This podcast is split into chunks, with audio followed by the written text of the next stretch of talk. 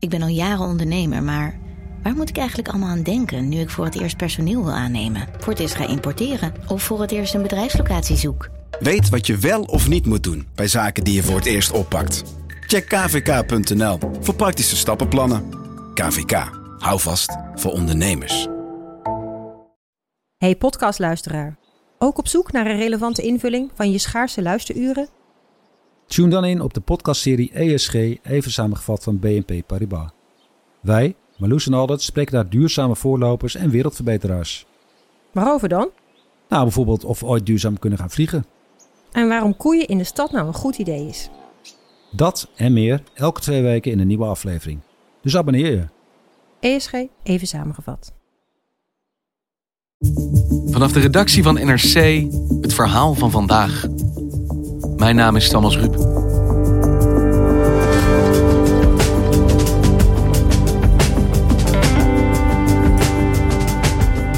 Vandaag verschijnt hij weer voor de rechter.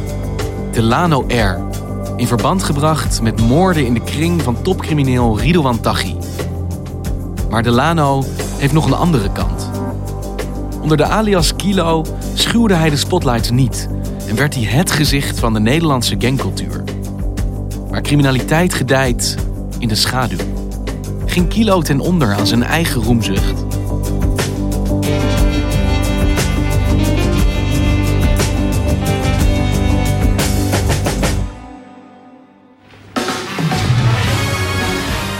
We zijn in 2005. Kilo zit dan bij De Wereld Draait Door. Jan Meijers is misdaadjournalist en werkt aan dit verhaal samen met Wouter Laumans. De oprichter van de Crips in Nederland, die zit daar aan tafel. Samen met NRC-collega Sol van Stapelen. Die heeft een boek gemaakt, dat heet Crips.nl. Maar dat gaat eigenlijk vooral over eh, rapmuziek in Nederland. Zijn jullie ook een, een, een lekker stelletje, of niet?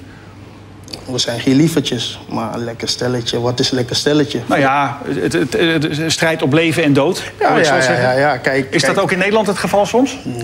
Soms. Kilo is de oprichter van de Crips. En is ook actief als muzikant, zeg maar, als rapper en als producent.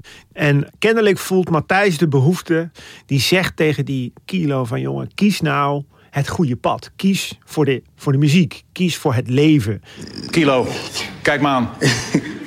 Er volgt een handshake. No Ik violence. doe niet. gewoon. En zeker niet zomaar. Shake hands, man.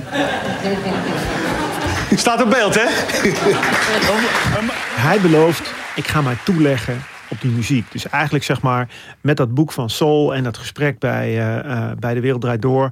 lijkt het leven van Kilo te kantelen naar de bovenwereld. Helaas moeten we 15 jaar later vaststellen dat die belofte niet is uitgekomen. Want wat gebeurt er dan? Nou, als je dan de film doordraait, dat je met die belofte in je achter- achterhoofd komen we in november 2018 terecht. En daar wordt Kilo aangehouden door een arrestatieteam. En eh, dus dat zijn jongens die in, in, met kogelvrije vesten en, en schermen en mutsen eh, hem aanhouden omdat hij als vuurwapen gevaarlijk wordt. Het is een eh, grote politieactie geweest. We hebben op meer dan eh, 40 plekken in Nederland zoeking verricht. En bij die plekken zijn eh, 800 politiemensen. In totaal hebben de hele organisatie betrokken geweest. En waarom wordt hij aangehouden? Hij wordt verdacht van de betrokkenheid bij eh, een drietal liquidaties. Als in de organisator van die liquidaties. Hij heeft ze niet uitgevoerd, maar hij heeft ze georganiseerd. En hij wordt verdacht van het proberen nog een aantal andere mensen te vermoorden. En dat een deel van die, van die moorden. Die heeft hij volgens het Openbaar Ministerie gepleegd in opdracht van Ridouan Taghi. Op dit moment waarschijnlijk toch wel de meest bekende crimineel van het land. En inmiddels kennen we hem dus nog steeds als Kilo, maar we kennen hem nu ook als Delano R. Wat ze dan vinden bij die arrestatie, want hij wordt aangehouden, hij, hij wordt meegenomen, geluidsdragers. Nou, dat, zijn, eh, dat kan een harde schijf zijn van een laptop, maar dat kan ook een USB-stick zijn of een telefoon. Of een... En dan blijkt echt iets ongelooflijks. Dat, dat, dit had niemand kunnen bedenken en eh, te ongeloofwaardig voor een filmscenario. Wat dan? Ehm, Kilo heeft contacten met in de onderwereld. En ik heb hier al vaker verteld dat dat gebeurt met speciale telefoons. Dat zijn cryptofoons waarmee zeg maar veilig tussen aanhalingstekens kan worden gecommuniceerd. Eh, De politie kan niet meeluisteren of meelezen. PGP-telefoons. PGP-telefoons. En de bedoeling van die dingen is dus dat je berichten met elkaar uitwisselt en dat dat, dat vervolgens verdwijnt. Maar wat heeft Kilo nou gedaan? Die heeft dus van allerlei dialogen die hij had over moorden, drugstransporten, de hele shit. Die heeft hij gewoon opgenomen. En al dat materiaal heeft hij opgeslagen. Hij heeft zijn eigen bewijsmateriaal verzameld. Hij heeft nog net niet de sleutel van de kluis waar alles in zat aan de politie gegeven. En waarom in godsnaam? Kilo zegt, ja, ik ben bezig met het maken van een documentaire over liquidaties in de onderwereld. En dat is de reden dat ik dit materiaal allemaal verzameld heb. Maar goed, dat, het, het was een nieuwtje van het AD. En ik dacht toen van, nou, dat, dit gaat echt helemaal niemand geloven. Totdat ik op een gegeven moment de stukken ging lezen. En toen bleek toch dit gekke verhaal nog een, een, een, een draai te krijgen die ik me nooit had kunnen voorstellen. Delano Edward R., alias Kilo, is geboren in Suriname, district Marowijne, in 1970. En hij komt met zijn moeder op jonge leeftijd naar Nederland. En vrij snel verhuist zijn moeder naar eh, Den Haag. En daar groeit hij op. In die periode is hij al bezig met muziek, met rappen. Dat komt allemaal op in de jaren tachtig als hij zeg maar zijn tienerjaren kent. En dat mondt dan uiteindelijk uit in het, in het oprichten van die jeugdclub, jeugdbende de Crips aan het einde van de jaren tachtig. En is het dan gelieerd aan de Crips uit Los Angeles? Maar de beroemde, beruchte bende daar? Jazeker, zij nemen die hele cultuur nemen ze over. Dus dat is een hele hechte groep. Jongens die elkaar ook vinden in zeg maar, hun eenzaamheid, hun strijd tegen uh, discriminatie, armoede, het gevoel van uitgesloten worden, uh, de opwinding van muziek maken, de opwinding van een diefstal plegen. Het is, dat is een hele diverse motivering om daarbij te komen, zeg maar. Op een gegeven moment groeit dat uit tot een serieuze jeugdbende. Wat ze dus heel sterk hebben, ze, hebben, ze noemen dat de hoed, de buurt. Zij zijn er voor elkaar, maar ze zijn er ook voor de buurt waarin ze opgroeien. En dat gaat echt heel ver. Dus we hebben iemand gesproken die Delano uit die tijd kent en, en kent als de leider van de Crips. En Delano was, Kilo was echt de leider van de Crips. Kilo was, zeg maar, de, de kern van waar het allemaal om draaide. Het was een heel bijzonder gesprek, omdat je dus dan, zeg maar, hij zei van toen ik hem leerde kennen, was hij voor mij mijn vader, mijn moeder, mijn broer, mijn zus. Alles wat ik nooit gehad heb. Liefde. En hij is dan dus de leider van deze groep, die zich dus wel bezighoudt ook daadwerkelijk met criminaliteit. Ja. Maar tegelijkertijd zeg je, het is ook een soort culturele import. En er komt ook muziek bij kijken. Ja, het is eigenlijk een, een, een ding met drie benen. En dat ene been dat staat in de hoed. Eén poot zit in de misdaad. En één poot zit in de muziek. We staan in een flat in Den Haag. Decor voor de opname van een videoclip die over enkele maanden wordt uitgebracht. Ja, wat we hiermee willen doen, gewoon iets positiefs. Dit bewijst gewoon dat, dat wij niet alleen maar rottigheid uithalen en praten over dit. En mensen zeggen dat wij criminelen zijn of, of, of, of dat we altijd met politie naar elkaar komen. Nee, we zijn ook heel veel met muziek bezig. En dan is het Sol van Stapelen die daar een boek over maakt. Crips.nl. Het is geschreven door een journalist die de bende zeven jaar lang van binnenuit op de voet volgde. De jongens van Crips zijn nu allemaal rond de 30 en willen ermee stoppen. Ze willen hun aandacht verleggen naar de muziek. En dat, nou ja, dat brengt Kilo eigenlijk op een, op een hoger platform. Daardoor krijgt hij in één keer ontzettend veel meer aandacht. Want hij heeft bij Matthijs aan tafel gezeten. Maar er is ook een documentaire over Kilo en de Crips gemaakt. Uh, die met heet, zijn medewerking. Met zijn medewerking. Die heet uh, Strapped and Strong. Uh, is gemaakt door Joost van der Valk. Maar er is dus een behoefte om gezien te worden. Denk ik duidelijk wat hier gebeurd is, hè? Is een deal die fout is gegaan waarschijnlijk. Ons is gewoon werk, het is gewoon werk. Je? Moet zorgen dat je geen slachtoffer van een ripdeal wordt. Meer zeggen we er niet over. Wat je daar dus ook aan ziet, is dat hij dus... Hij hinkt ook echt op twee gedachten. Want we hebben het hier vaker gehad over, over criminaliteit in de onderwereld. En dat is natuurlijk, dat, dat gedijt het beste bij heel weinig aandacht en nul zichtbaarheid. Schaduwen. Schaduw. En, en tegelijkertijd zoekt hij de limelight. Hij denkt dat te kunnen blijven combineren. Hij, ja, hij blijft dat gewoon combineren.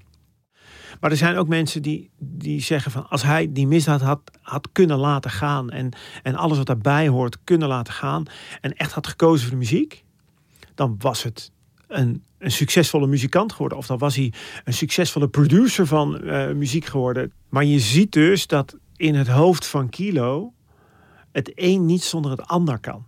Het is, voor hem is het één. En die duistere kant van zijn identiteit, die criminaliteit, hoe ontwikkelt hij daarin? Hij wordt op een gegeven moment uh, aangezocht door een andere crimineel die vastzit in de baai is, om hem uh, te bevrijden. En dan zetten ze een bevrijdingsactie op met een, uh, met een helikopter. En dat lukt bijna, maar op het laatste moment valt het hele plannetje uit elkaar. Nou, dan wordt hij aangehouden en dan moet hij serieus de bak in. Dan wordt hij voor uh, ja, 5, 6, 7 wordt hij veroordeeld. Dus dan zit hij een, echt een, een, een jaren uh, in de gevangenis. En de belangrijkste stap, zo wordt ons verteld, is de moord in de Bijlmer in 2012 op een van de jongens uit de harde kern van de Crips. Die wordt dan doodgeschoten. En dat is een soort van confrontatie met de meest extreme vorm van geweld in de wereld waarin zij leven. En het lijkt erop, en ik, ik zeg dat nadrukkelijk met, met lijken, omdat we dat ook gewoon niet zeker weten. Maar je, het lijkt erop dat dat ook een moment is dat zeg maar, een soort van waterscheiding is. En dat, dat er dan ook gekozen wordt voor het echte harde, zware criminele leven. En dan haken ook een aantal jongens af. Die zeggen gewoon, ja, maar weet je, sorry kilo, dit wil ik niet. Want dit is niet langer koketteren met een gangsterleven, dit is, dit is gangsterleven. een gangsterleven. En dat is waar Delano R. Kilo voor kiest. Daar kiest hij dan voor. En dan wordt Kilo ook benaderd door mensen uit de onderwereld. Je ziet op een gegeven moment zo aan het begin van het vorige decennium, zo 2010, 2012, dan zie je allerlei criminelen in het milieu steun zoeken bij uh, motorclubs.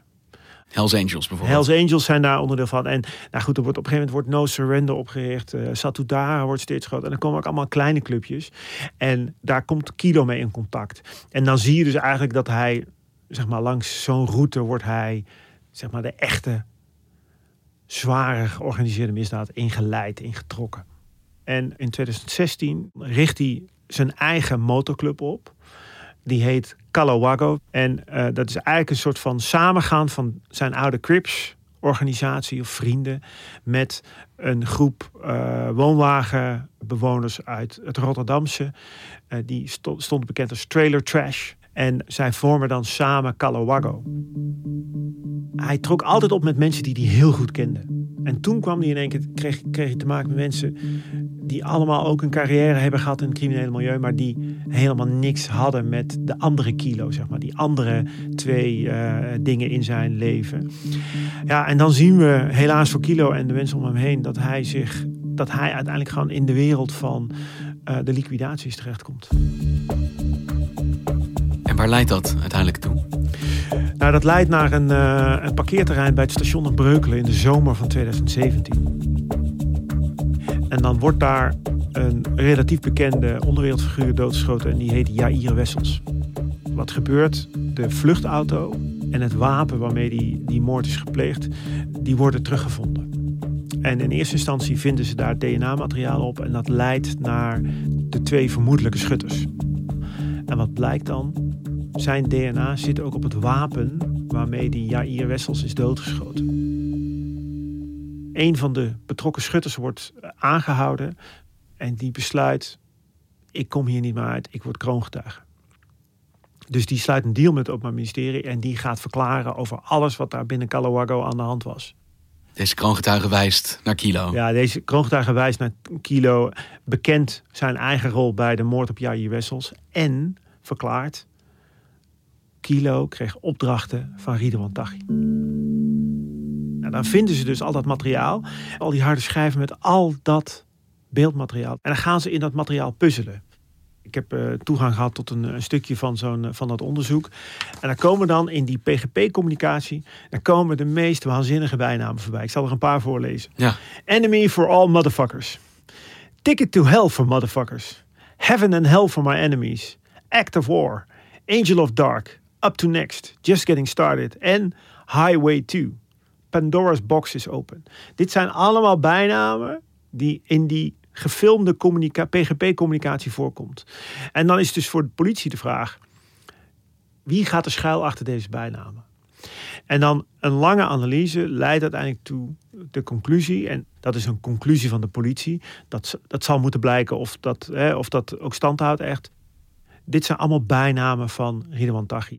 En dan is een van de mensen met wie Taghi communiceert, is dus Kilo. En zijn bijnaam is Sea Murder. Ik vraag me af, wat moet iemand als Ridwan Taghi nou met zo iemand? Dat is toch een gevaar om iemand met zoveel aandachtswellust voor jou te laten werken? Ja, dat klopt. En om maar gewoon dan met de deur in huis te vallen. Ik heb heel lang gedacht dat verhaal over die documentaire, dat kan niet kloppen. Dat hebben wij verzameld, gevoelige Ja, filmpjes precies. en foto's Ja. gemaakt voor een documentaire. Maar goed, dan op een gegeven moment is, vindt de politie een dialoog tussen C. Murda, wat dus Kilo is, en Last Man Standing, wat volgens de politie Ridwan Taghi is. Ik ben benaderd door Amerika. Ze willen mij als host voor een crime-serie. Net als op Ge- National Geographic. Gaat over crime over de hele wereld.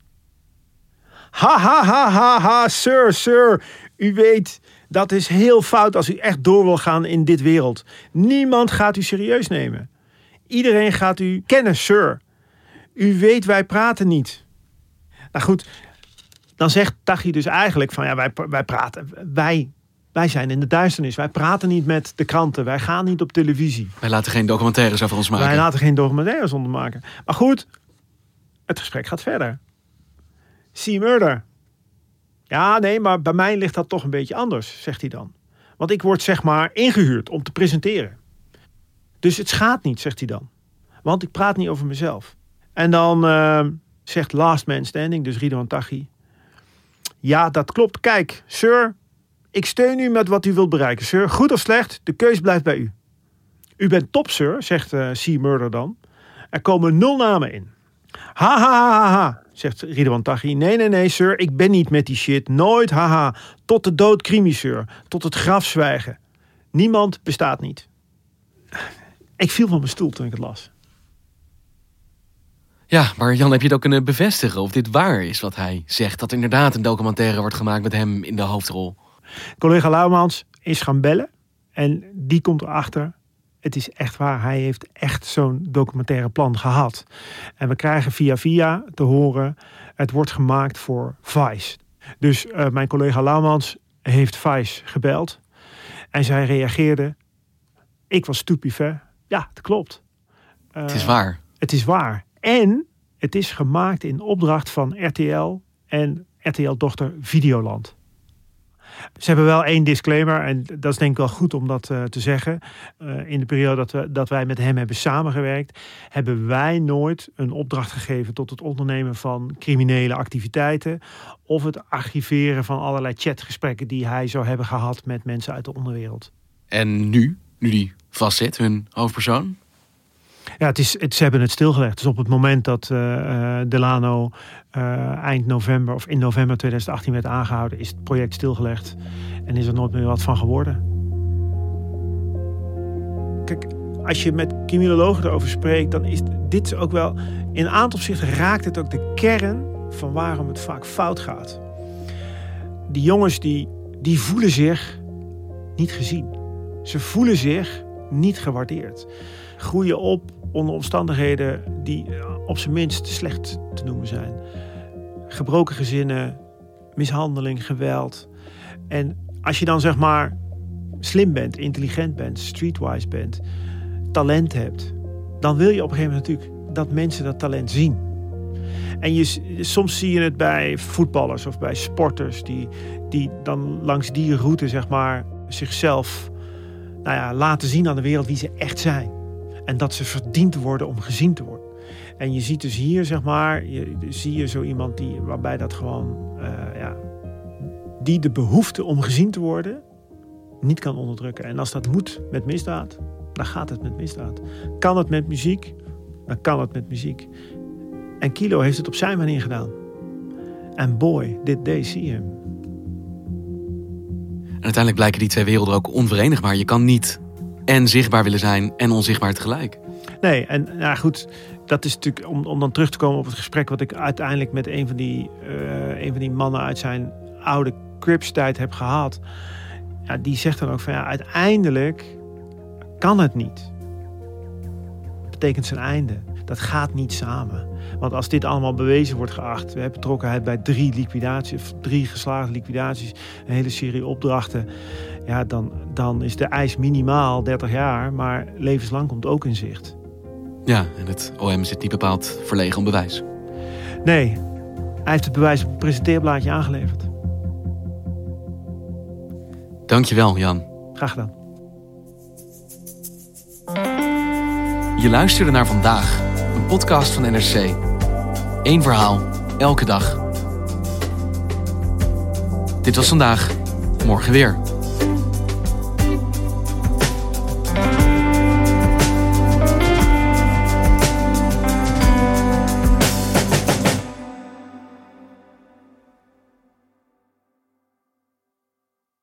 Technologie lijkt tegenwoordig het antwoord op iedere uitdaging. Bij PwC zien we dit anders. Als we de potentie van technologie willen benutten, kunnen we niet zonder een menselijk perspectief. Human-led, tech-powered noemen we dat. Ga naar pwc.nl.